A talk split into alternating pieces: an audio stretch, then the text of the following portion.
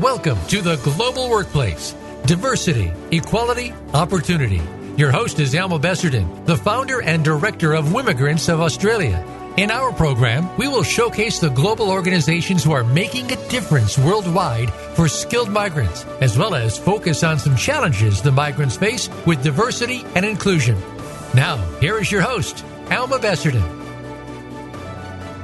Hello, the listeners of the Global Workplace. I am so excited today. I have uh, Doctor John Demartini as my guest. Hello, Doctor Demartini. I am a little bit nervous talking to you, but really, really excited to have somebody like yourself on my show. Thank you so much. Well, thank you, Alma. I appreciate it. And uh, it was a, such a pleasure meeting you in person after so many years attending uh, a lot of your programs. I met you uh, a couple of weeks ago here in Melbourne, and uh, that was really fantastic. So thank you so much for that. Um, I don't think you, you really need any introduction because you are a world-known specialist in human behavior, but just in case for a couple of people that perhaps um, haven't come across uh, your teachings, I will just give a little introduction about you, is that, if that's okay. Certainly. Um, Doctor John Demartini is a world-renowned specialist in human behavior researcher, author, and global educator. He has developed a series of solutions applicable across all markets, sectors, and age groups. His education curriculum ranges from corporate empowerment programs, financial empowerment strategies, self-development programs, relationship uh, solutions, and social transformation programs. His teachings start at the core of the issue, addressing the human factor, and range out to a multitude of powerful tools uh, that have proven the test of time.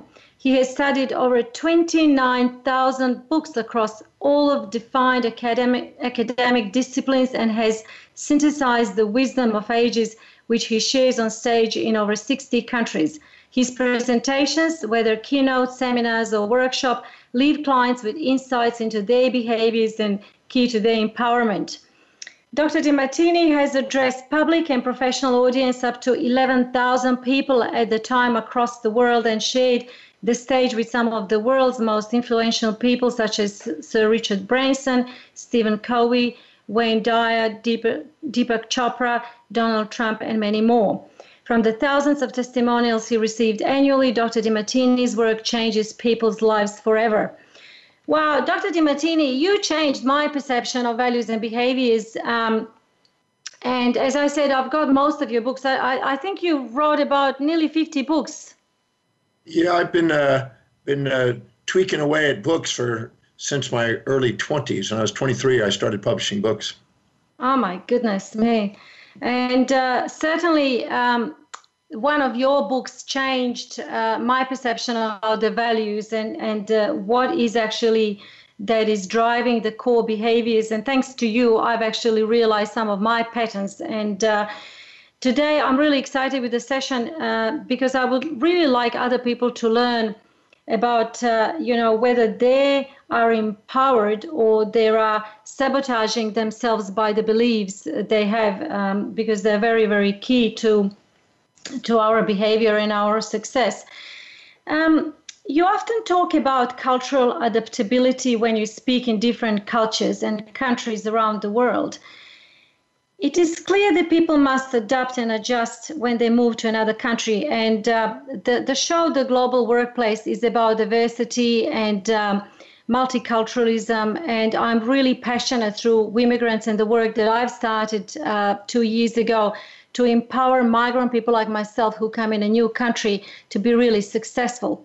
So could you please advise um, and, and give some advice using your context of adaptability, how they can actually adjust in a new country? That's a good question, and I've been faced with that as I've traveled. Um, every individual has a unique set of values, set of priorities, things that are most important to least important in their life. And they filter their reality according to these values. Their mm. perceptions, their decisions, and their actions are a result of what they do and their values. Now, a culture, which is a collective of individuals, also has uh, a body of people with values, and there's trends inside those values based on the leaders of those countries that mm. influence, that give rise to traditions and conventions and, and ideologies that that culture lived by. Uh, for instance, when I was in Mexico, you very, very strongly see a family integration. Family is mm. important in, in most of the things that they do. They do things as a family. Uh, in America, you don't see this as strongly, but you see it, but not as strongly as something like Latin America and Mexico. Mm. And uh, so different cultures have different value structures. And if you really want to care about somebody, uh, if you take the time to communicate what you want to share in terms of their values, they become more receptive. Mm. I was recently in Kuwait, speaking to Kuwait there, to, partly to royal families and also entrepreneurs there. Mm. I uh, was given thirty-nine things about Kuwait in advance, about the culture of Kuwait and the people of Kuwait. And uh, this was very helpful to study it, to see how their values and what their needs and what their focus is, how it serves me, so I can care enough about them to communicate the message I want to share in terms of their values, honoring their values. That doesn't mean that I uh, minimize my own.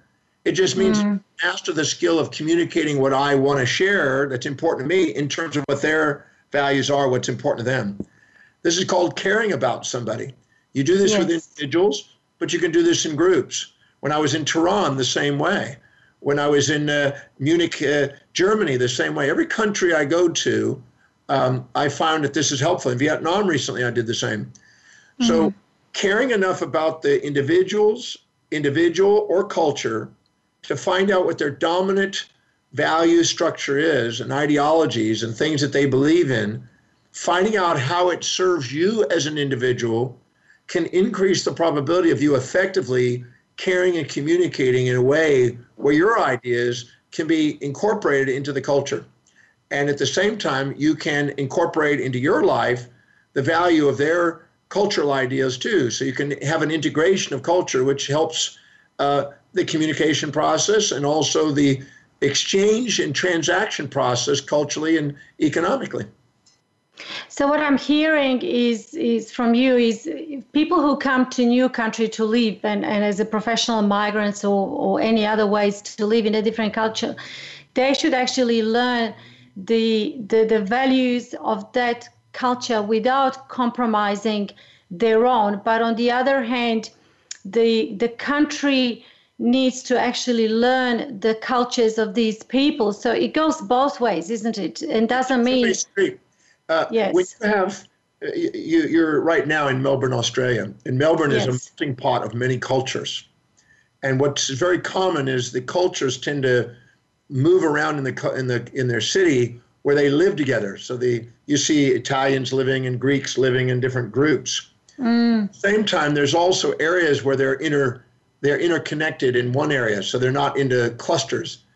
And mm. so that means that they have to interface with not people who are actually in their own culture, but actually interface with many cultures. Mm. And, and if you don't know what that value structure is, and you don't ask how specifically is that value structure serving you, you're going to tend to resist it. You're going to tend to want to autocratically talk over it and change and fix people and avoid people for their own culture. And this mm. causes an alienation, and it causes a compartmentation, compartmentalization of people living in the city, because they're not able to appreciate each other for their uniqueness.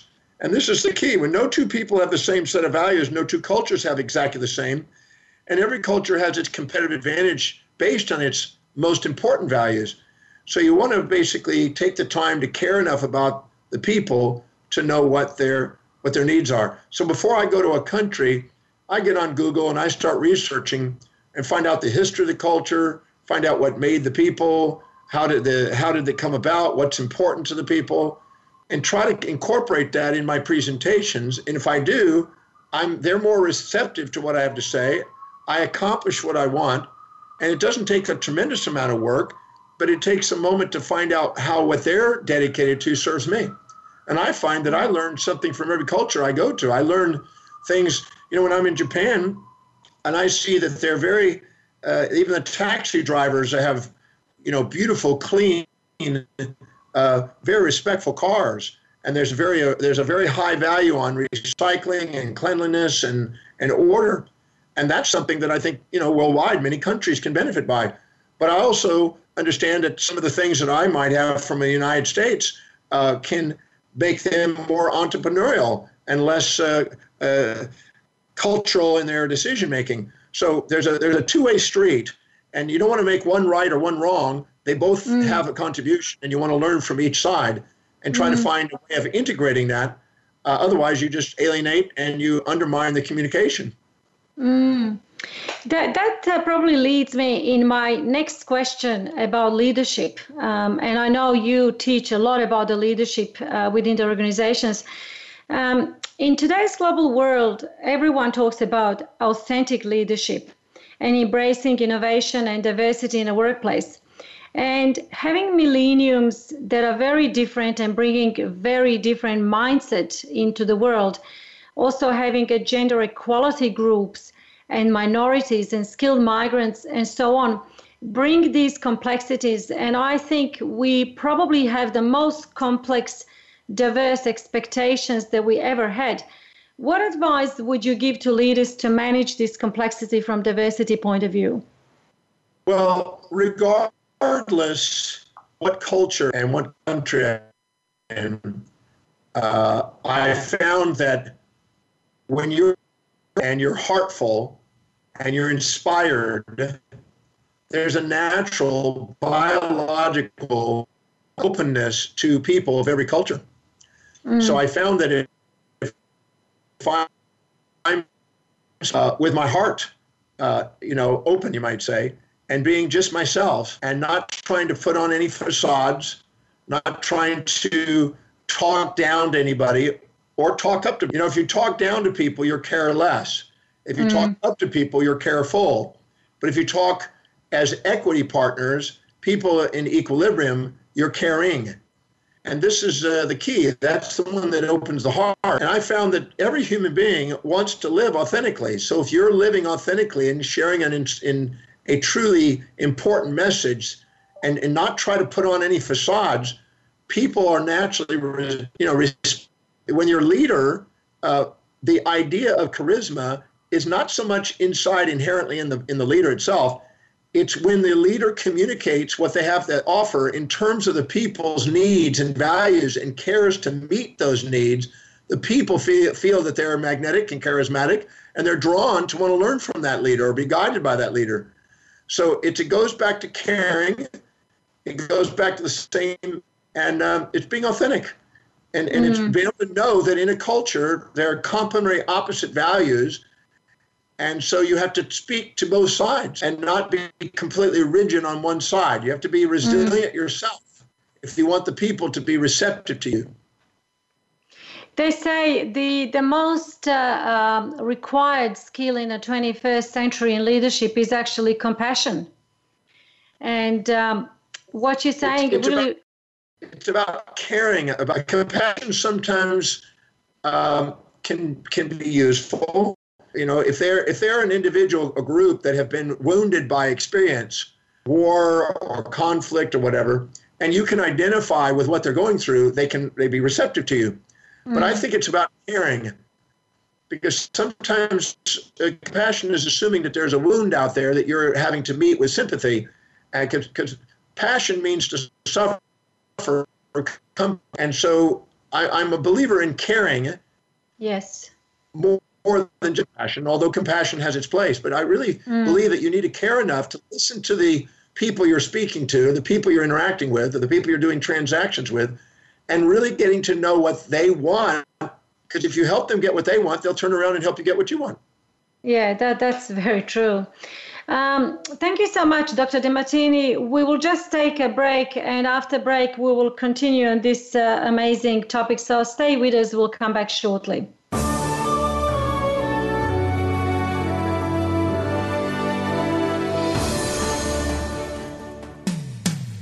When it comes to business, you'll find the experts here.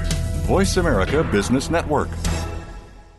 Wimmigrants of Australia is a unique organization helping skilled immigrants, in particular women, to establish careers and integrate in a new country.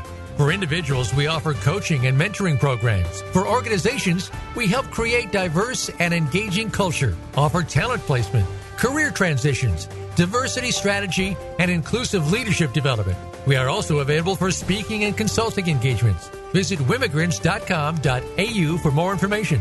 That's wimmigrants dot com dot a u. Bob Pritchard has over thirty years of experience as a straight-talking business consultant and author working with some of the top Fortune five hundred companies.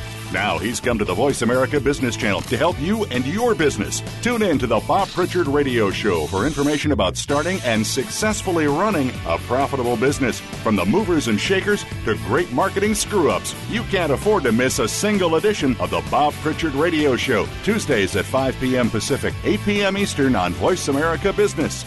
Have you become a member yet? Sign up now to become a member of Voice America. It's always free and easy. Plus, you get to take advantage of some great member benefits. Get unlimited access to millions of hours of on-demand content across all of our channels. Keep track of your favorite episodes, shows, and hosts in your own customizable library. Find out what shows you might be interested in based on your favorites. Plus, you get insider access with our newsletter. Membership gives you more. Sign up at voice america dot com and click Register at the top right.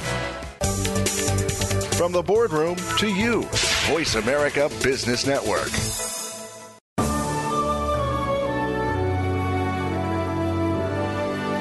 You are listening to Global Workplace with Alma Besserdin.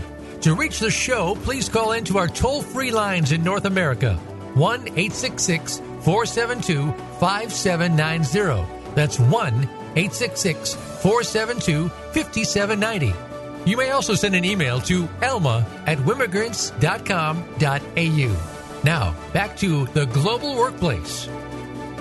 Welcome back, our listeners. Uh, I am really, really excited today. I've got Doctor Demartini as uh, my guest, and um, we are talking about how empowering or sabotaging beliefs can actually really um, uh, really make it or break it in life and make you successful or unsuccessful. Before the break, we talked about uh, authentic leadership. And uh, Doctor Demartini, significant part of your breakthrough programs helps individuals um, as well as organizations determine their values and beliefs. And I love what you say, that how can you value, be authentic, and love yourself if you don't know yourself? Is this the reason why some individuals end up in a wrong company or relationship in general? Yes, many people subordinate to the world around them and inject the values of others into their life and try to live in the shadows of others instead of stand on top of the shoulders of giants.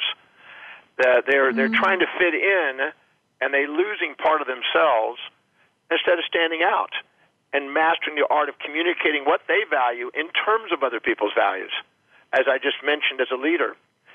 So instead of subordinating and minimizing yourself and others and trying to live vicariously through other people's lives, it's wise to stand authentically in your own highest priorities and master the skill of taking what you value and communicating it effectively in the values of other people.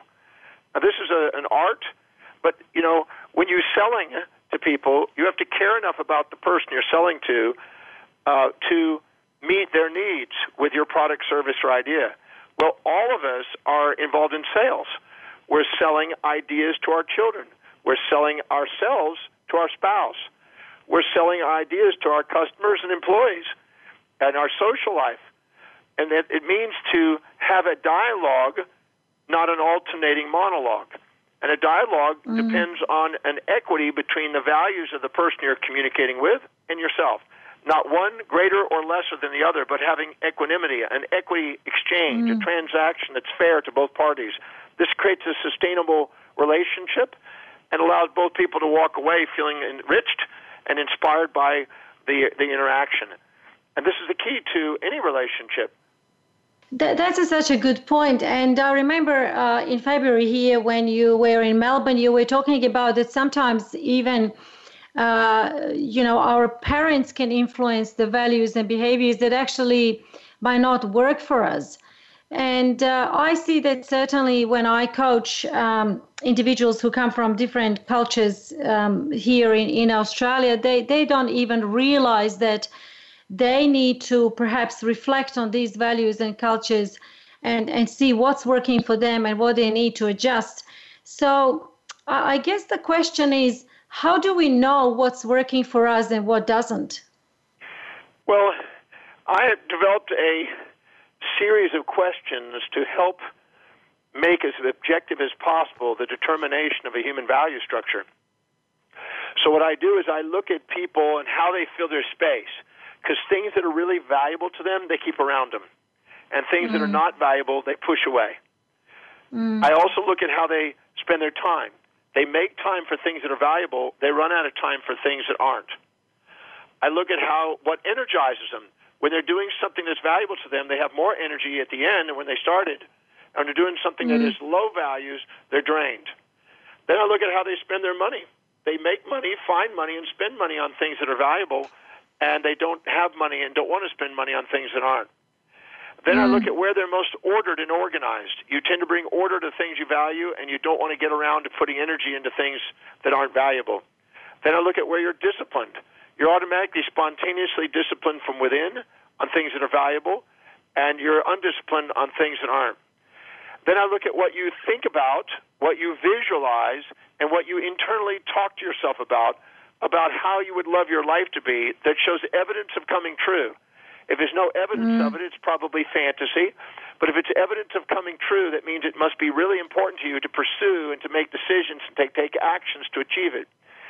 Then I look at what you converse with other people about most.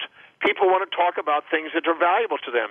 If they value, they value their children, they want to talk about their children. If they value their business, they want to talk about their business. Then I look at what inspires them and what's common to the people who inspire them. I then look at what are the most consistent, persistent goals that they are achieving in their life, to look at what's a common thread. And then I look at what they love to study, read, and learn about most. If I go mm. through these thirteen value determinants, it gives me a more insight and more objective view of what their life demonstrates is important to them. Many people, if you ask them what their values are, they'll tell you social cliches. They'll tell you what they, their mother and father and their preacher and teacher and their social herd around them is imposed as an ideology. But what's mm. true is what their life demonstrates. Your actions speak louder than words, and I'm interested in what their life demonstrates through their actions more so than mm. anything to determine what their real values are, so they can start to set goals that are aligned and congruent with what they value most. And many people are unconscious of what they are, assume they know, and keep pursuing things that aren't really sustainable, mm. and then they give up on them and they don't stay focused and build momentum in a great achievement.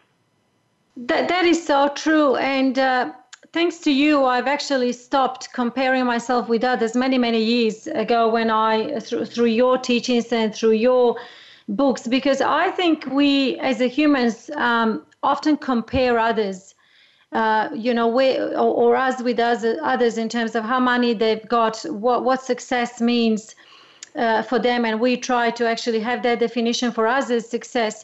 And I've stopped that uh, probably uh, twelve years ago when I came across uh, your teachings and your books, because it's very destructive. And I really love uh, when when you say don't don't compare yourself with others, compare yourself only with your actions. C- can you tell us a little bit more about that? Well, uh, if we try to envy other people and imitate other people, we lose ourselves. Einstein mm. said it beautifully. He said, if you're a cat and you compare yourself to a fish, you'll beat yourself up because you can't swim very well. If yes. you're a fish and you compare yourself to a cat, you'll beat yourself up because you can't climb very well. But if mm. you're a fish and you compare yourself to your own dreams of being swimming, you'll do excel. You'll excel and you'll be great at it. The magnificence mm. of who you are is far greater than any fantasies uh, or other people's values you'll inject into your life. So you don't want to try to be somebody else. Ralph Waldo Emerson said, envy is ignorance and imitation is suicide. We're not here to be yes. somebody else. We're here to be ourselves. Vogue mm. magazine interviewed me a few years ago, and they wanted to, they asked me a very interesting question. Doctor Demartini, if there's anybody in the world that you could be, who would you want to be? And I looked mm. at him with a funny look on my face, and I said, why would I want to be anybody but me? And they said, oh, well, you're the only brilliant. person that ever answered it that way. And I said, well, I have mm. no desire to be anybody but me. So mm. I'm the guy that I would love to be. And they were they were puzzled by that. They weren't expecting that. I thought, well, that's so common no. sense. Mm. But most people have this fantasy of being somebody else. I, I'm not interested in being somebody else. I'm interested in being the best me. Why would I be want to be second of somebody else when I can be first at being me? I think that's brilliant, and and I just love that, because that that's exactly that that is so true. But I think with the television and uh, and the influence from the commercial side, and and uh, you know the, there are certain expectations to be someone else, and. Uh, Uh, as I said, thanks to you and your teachings, uh, I am myself now, and, and I don't have problem being myself, because I realize nobody can be me and I can't be anyone else. And I just absolutely love that.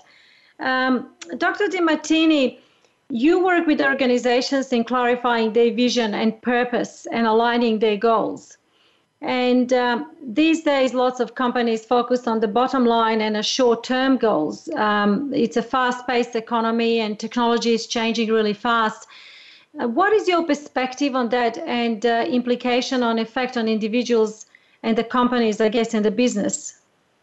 Well, I always say that immediate gratification costs in the long run, and long-term vision pays even in the short run.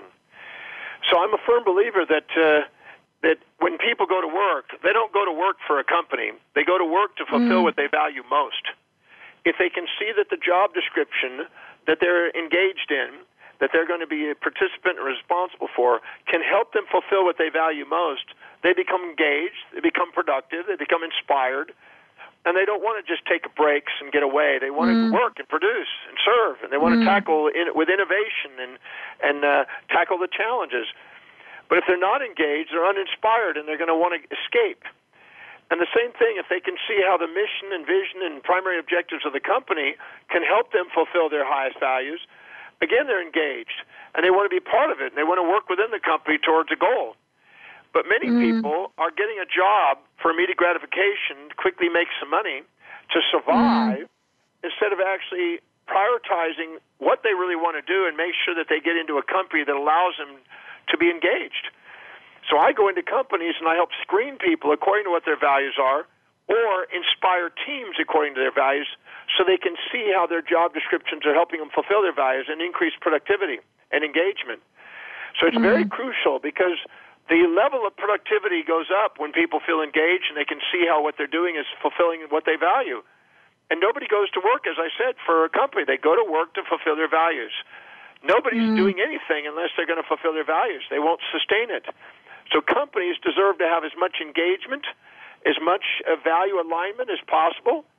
And that means that the leaders need to know what their values are, and they need to know mm. what the primary objectives and clear description of jobs, and they need to hire people that match and have values that will be fulfilled doing those jobs, and be very selective so they don't put round pegs in square holes. And that way mm. everybody is more productive, more inspired, and there's more appreciation. Peter Lynch said it really well when he was buying stock and selecting stocks. He says, after I do my technical and functional analysis, the, f- the very first thing I do is I go to the location, and I look for people who are loving what they do, are inspired by the vision, are grateful for their job, and are basically enthused about their work. When I see mm. that, I know a company is going to be going up in value, and I can buy the stock. That, that is very interesting. Uh, I've read uh, recently some stats where they're saying that, um, in particular here in Australia, that the mental health is becoming a real issue in organizations, Doctor Demartini, uh, because people are actually having more and more depression. And, uh, you know, it, it, without actually understanding and al- analyzing each company, but it seems to me that a lot of people are stuck in their jobs because they feel they don't have uh, other options. They feel they just need to have the job, but they're really not pursuing what makes them happy. And it's becoming a real challenge at the workplace these days. Yeah, well, in, in uh, anybody who takes on a career or a job that is not fulfilling uh, is hindering their own health psychologically mm. and physiologically, and mm. also weighing down and weight, being weight in the company. I was mm-hmm. speaking to I B M Corporation a number of years ago, and I got up on stage. There were four hundred people there, and I asked, how many of you can't wait to get up in the morning and work for one of the greatest companies in the world, I B M? And I was expecting mm. a lot of hands to go up, but only one hand went up in the whole room. I was wow. shocked. And I, and I was just absolutely shocked. And it was the regional manager who had the hand up. He was the only one. And I, I got, wow. I thought that my mic wasn't working, so I said it again. I said, how many of you can't wait to get up in the morning and work for one of the greatest companies in the world, I B M? And nobody put their hand up except that guy. And he was in the mm-hmm. front. He turned around and he saw that nobody had their hand up and nobody could look him oh in the face. Oh, my goodness. And I, I changed the title of my talk that day um, because I realized that the problems that they were asking me to speak about wasn't the real issue. And I basically mm. went in there and I said, well, today you're going to make a decision. You're going to either be here or you're going to move on, because you're not helping wow. yourself, your health, and you're not helping the company if your heart's not here. Because if there's mm. no inspiration, there's no gratitude, there's no love for what you're doing, there's no enthusiasm in here, you're hurting the company. Well, we transformed that company that day. We had people who were not inspired give their notice, and the people who were inspired, they got on track, and the productivity went up. And it's quite interesting, mm-hmm. and they were considering laying people off, and the names that they were considering laying off are the people that walked out. Wow. And they saved That's on outplacement because the people gave their notice without having to be told to leave. And it actually saved them money, and then they went into a hiring spurt, hiring new people that were more engaged and inspired, and the productivity went up. So it's very crucial to make sure you're not settling for less than what you want in life, because if you do, mm-hmm. you'll be depressed. Because you're you're basically not living authentically. And any time you expect yourself to live outside your values, you're going to self-depreciate. That That is so true, because I've done a lot of business transformation uh, in Australia in uh, lots of medium and large companies, and I, I certainly face that. Often they they actually, people who are staying are the people that really don't want to stay, and people who actually can get a job, they, they get a packages and they leave. And so the company is often... Um, faced with this uh, a challenge where the people that they want to actually leave, they, they are staying, and the people really who uh, want to be inspired what they do, they go. And it's a it's a constant battle, uh, at least here in Australian market that I observed.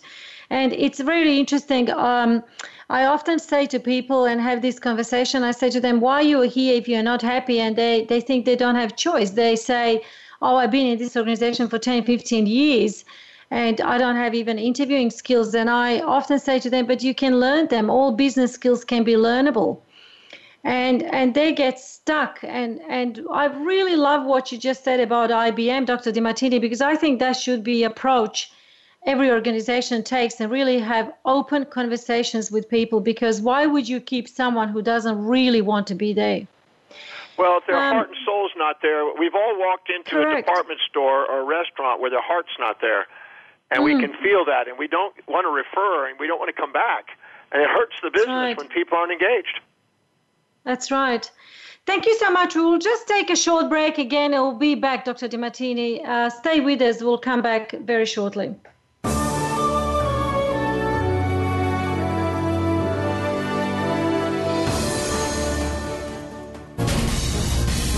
Voice America Business Network, the bottom line in business. Wimmigrants of Australia is a unique organization helping skilled immigrants, in particular women, to establish careers and integrate in a new country. For individuals, we offer coaching and mentoring programs. For organizations, we help create diverse and engaging culture, offer talent placement, career transitions, diversity strategy, and inclusive leadership development. We are also available for speaking and consulting engagements. Visit wimmigrants dot com dot a u for more information. That's wimmigrants dot com dot a u. Today, enterprise technology is both strategic and global. Each week on C T N, C I O Talk Network, I T thought leaders from around the world share their experience with listeners as they discuss with Sunjoke All how they are trimming costs and partnering with business to innovate and help I T become more competitive, better care for customers, and improve the corporate bottom line.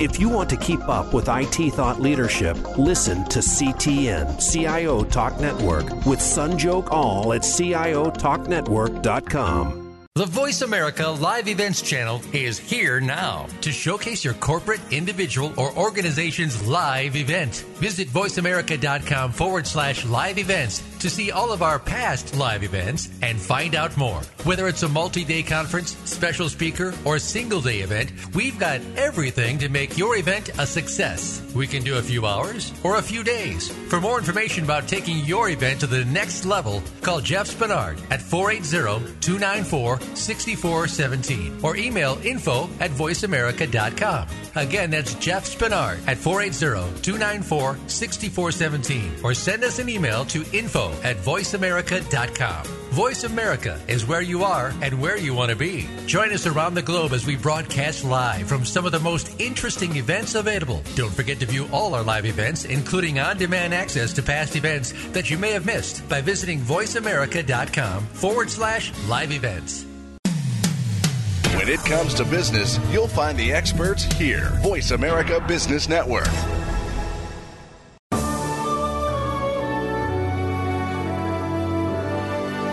You are listening to Global Workplace with Alma Besserdin.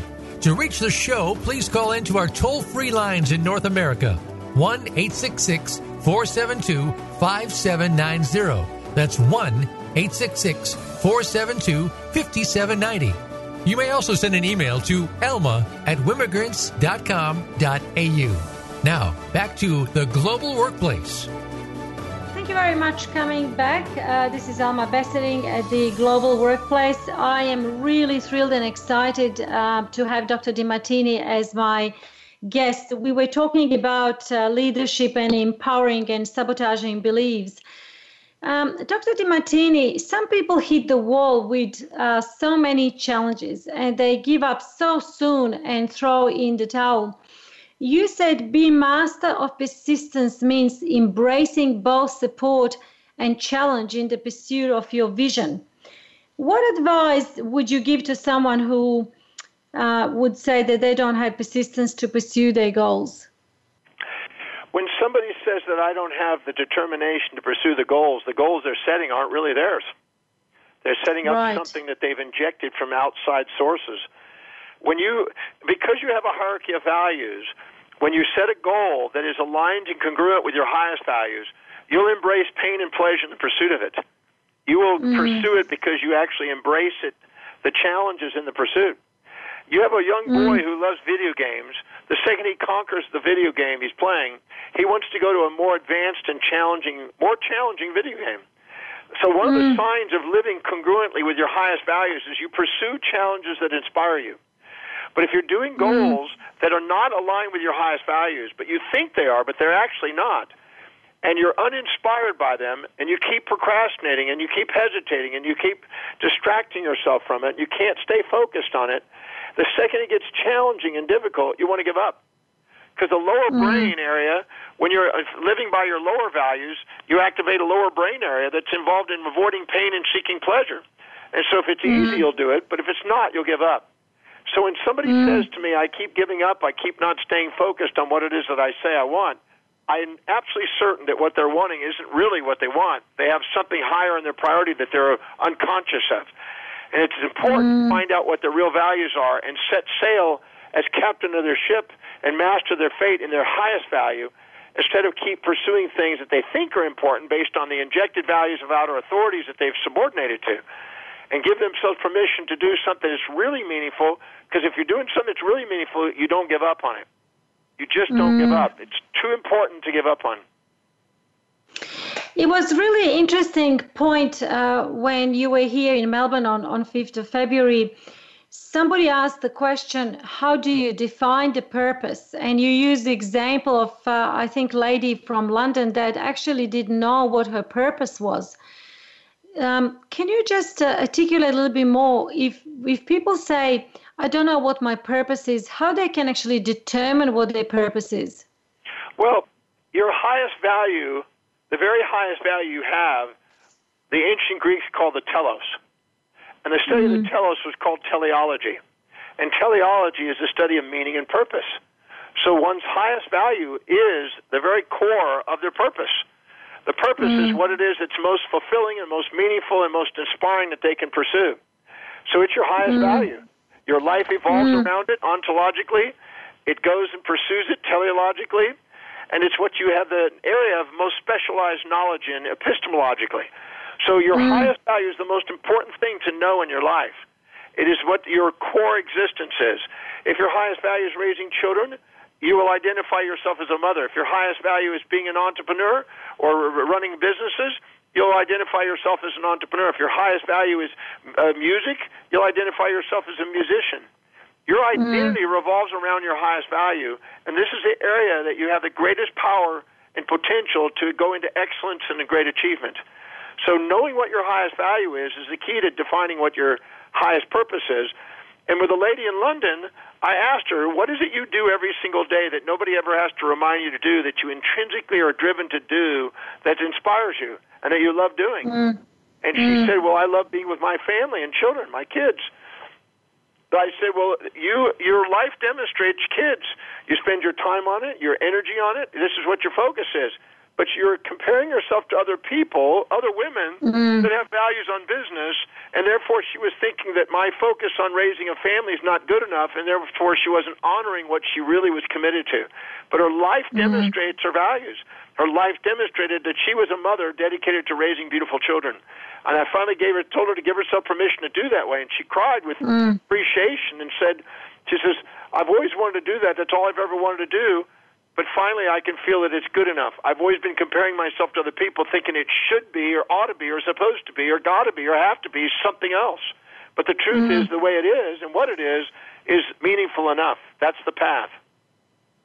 And and that is so interesting, because I've heard that so many times where, where people compare themselves and they get really clouded Uh, a vision of who they are, and, and they try to be someone else. And, and that example was such a good example, Doctor Demartini, because um, even through my coaching, uh, when, when I coach, in particular women, they often actually project into something else, which is very external, and they compare themselves, and they can't actually even see who they are. And you know, the, the sad part is, I mean, she's lucky that she came to your your session, so now she actually is clear what her purpose is. But often, uh, you know, a lot of people don't come to session like yours or don't have the opportunity to be coached by someone, and they live their life basically projected into, uh, uh, you know, having a purpose for someone else. And I think that's a really sad part.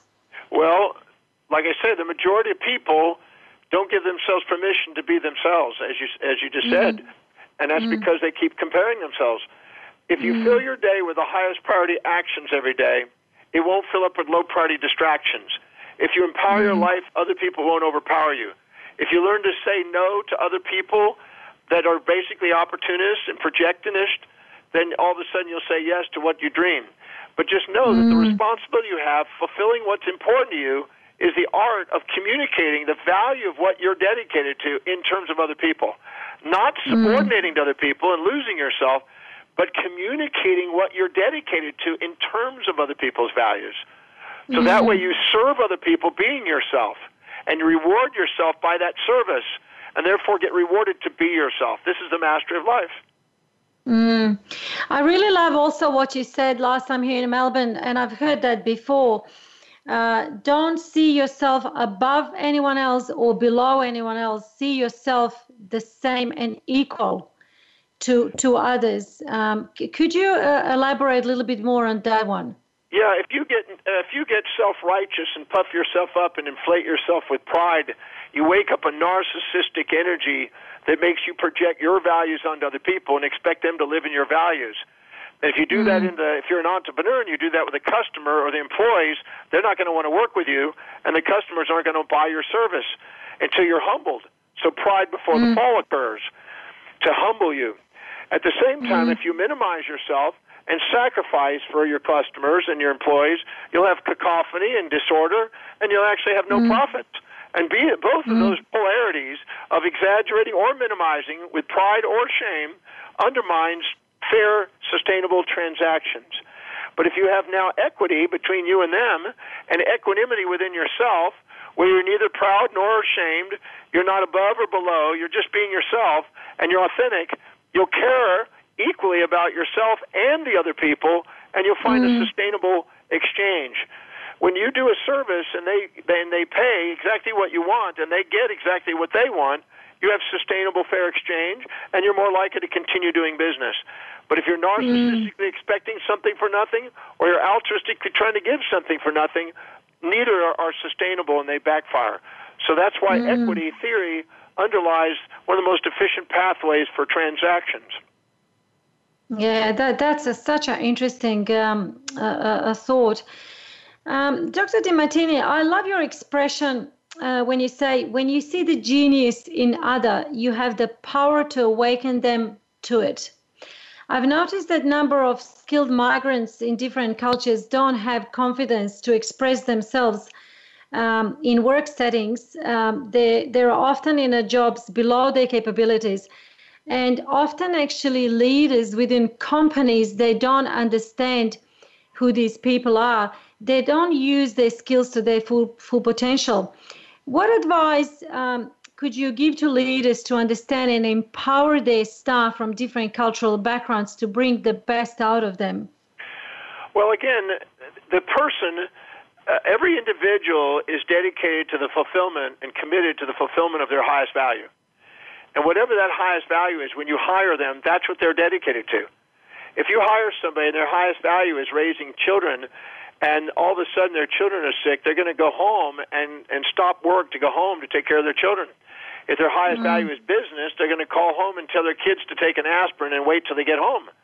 Their values mm-hmm. are going to determine their behavior. So when you're hiring somebody, it, it, the, the selection process is an art. And you don't want to hire mm. somebody who's not going to be inspired working in the team and working doing that particular job responsibility. So caring mm. enough about people to make sure that you put the people who are able to do what they love in there gives everybody a win. The company wins, mm. the person wins, the customer, the employees, everybody wins, vendors. Mm. So taking the time to care enough about people, your customers and employees, to make sure you're meeting their needs and their values and knowing what those values are before you hire them and before you try to sell to them. You know, sell is not to tell. It's to ask questions to establish real values and needs. And that's mm. the same thing. When you're selling an opportunity to work in a company, that's a selling process. You're selling mm. your job opportunity to somebody who wants to buy that and get paid for that. Well, the thing is, if they're don't know themselves, they don't know what their values are, and you're not communicating in their values, you have a, a poor transaction that reflects poor management skills, and it's going to cost the company. So care enough mm. about the people. I, I, I say when you really have a, a powerful team, it's because somebody cared about the people. Mm. There was another thing. This uh, it's it's very interesting uh, that you talk about it's delegation and talking about the leadership. I often seen and worked for some who were complete control freaks and they don't delegate. And um, also, when you start uh, your own business, you often think you are the only one who know uh, how to to do things. Um, and you talk about the delegation. Why delegation is so important? Well, if you're not delegating, you're automatically filling your day with things that devalue you. It's essential mm-hmm. to delegate. When I first opened up my practice in nineteen eighty-two, I did a little of everything, and I was majoring in minors and minoring in majors. And mm-hmm. I basically read the book, The Time Trap by Ellen McKinsey, and I mm-hmm. went and made a list of everything I did in a day. And next to that list, I wrote down how much does it produce per hour and extrapolated mm-hmm. to the best of my ability. Then how much meaning does it offer? Then how much would it cost to replace somebody to do that activity through delegation? And how much time was spent? When I got mm. through with all the data and went through all thirty-nine of the, the job responsibilities that I had in a day, I realized that the most important things that I was doing, I was spending too little time on. And mm. I basically restructured things, prioritized things, and started hiring people and making sure that I got people that really wanted to do that. So otherwise, I don't. Have, otherwise, I have to micromanage them and push them all the time. You don't mm. have to push people uphill. That's a sign they're not engaged. So I made sure yes. that I got people slowly but surely how to delegate it, let it go, and it freed me up to earn more income, to help the economy, to be more inspired. Because when I can't wait to go and do what I get to love to do, people can't wait to get mm. the service. And then I employed more people, and I extracted more surplus labor value out of their work because everybody helped mm. each other. And I was free to go out and do what I love. So I have, mm-hmm. I since I did that, basically, I research, write, travel, teach today. The rest of it's all taken care of by teams around me, and I don't have mm-hmm. to do anything but basically research, write, travel, teach. I don't want to go and do administrative things. I don't want to do stocking and things that is, of those natures mm. because I could be earning way more doing what I do with my specialized knowledge, and they can do what they do with their specialized mm. knowledge. Yes, absolutely, and and everybody just does what they, what what everyone uh, loves doing it. You you also talking about taking accountability and actually measuring um, the success. Why taking accountability and measuring success is critical? Well, if you don't have some sort of measurement, you don't have accountability, and you don't have feedback mm. on how to refine things mm. and how to make it more effective and efficient on a daily basis. So mm. metricing is really a sign. When people, if you go to somebody who's not engaged and doesn't love their job and you ask them to metric them and measure with their results, they're resistant to it. They don't want to show it because they know they're not producing. But people mm. that are producing and love what they're doing love to show you the results. They love to show you what they're accomplishing. So if you're not, if you're resisting metrics, it's because you know you're pursuing something that's bull, that's not really true for you. But if you mm. love metrics, people love metricing the accomplishments of what they set out for that's true. So I mm. use metrics as a feedback and a refinement process, and also as a way of measuring, hey, well, I've achieved this. This is accomplishment, documenting it. Doctor Demartini, we are nearly uh, towards the end. I really would like to... Um, say that I really appreciate having you on my show today. I, I really um, have the gratitude today talking to you because I know how busy you are. And uh, thank you so, so much for being on the Global Workplace Radio Show. Um, before I go, I just would like to uh, say a quote. Uh, normally, uh, I say the quote of other people, but today, Doctor Demartini, I would like to say one of your quotes, which is, I love showing people how to be resourceful in their perceptions and actions. Then no matter what happens in their lives, there is something they can do to achieve something extraordinary from it. Doctor John Demartini, thank you so, so much for being my guest today. I really appreciate that. Well, thank you for the opportunity, and uh, thank you for caring enough to ask the questions that you had and go through in advance and think them through, and and also what you do by making a difference in all the people who are listening in. And whoever's listening out there, I, I just want to say that you want to give yourself permission to do something extraordinary on planet Earth, and know mm-hmm. that uh, you have a mission in the world, something you can dedicate your life to. And having a cause mm-hmm. greater than yourself allows you to extract out of yourself the greatness you have within yourself. Yeah. Thank you very much, Doctor Doctor Demartini. Until next time, um, have a fabulous week, everyone, uh, and stay healthy, happy, and safe. This is Alma Besserdin, your host at the Global Workplace. Thank you for making us a part of your week. Please join Alma Besserdin for another edition of the Global Workplace next Tuesday at four p.m. U S Pacific Time on the Voice America Business Channel. Have a wonderful week.